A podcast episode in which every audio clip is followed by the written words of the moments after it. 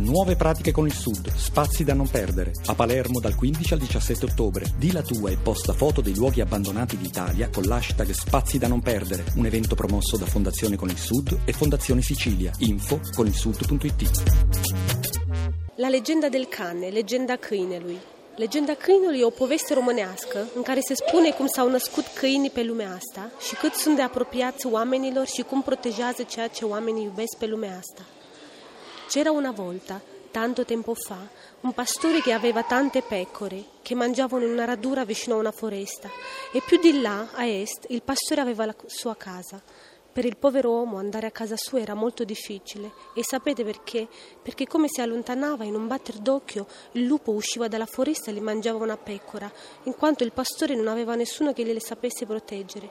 Oggi così, domani così, il pastore doveva trovare una soluzione, perché in breve sarebbe rimasto senza pecore, unica sua ricchezza. Mentre se ne stava così pensieroso, il pastore vide un vecchietto con una barba lunga e bianca e con un mazzo di chiavi alla vita. Buongiorno, pastore. Grazie, ma dove vai? Eh, venivo di qua a cercare qualcosa da mangiare. Sono un viaggiatore in cerca di qualche pezzo di formaggio. Ti darei volentieri un pezzo di formaggio, ma non mi posso allontanare, perché appena lo faccio arriva il lupo e mi mangia le pecore. Ti proteggo io le pecore. Vai tranquillo. Come andò via il pastore, il vecchietto vide il lupo che si stava avvicinando.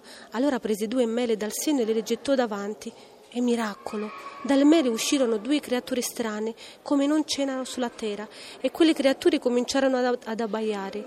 Allora il lupo si spaventò e scappò nella foresta. Quando il pastore tornò capì che c'era di mezzo un potere divino e cadde in ginocchio, chiedendo al vecchietto chi mai fosse. Io sono Pietro e questa è la ricompensa per il tuo cuore grande.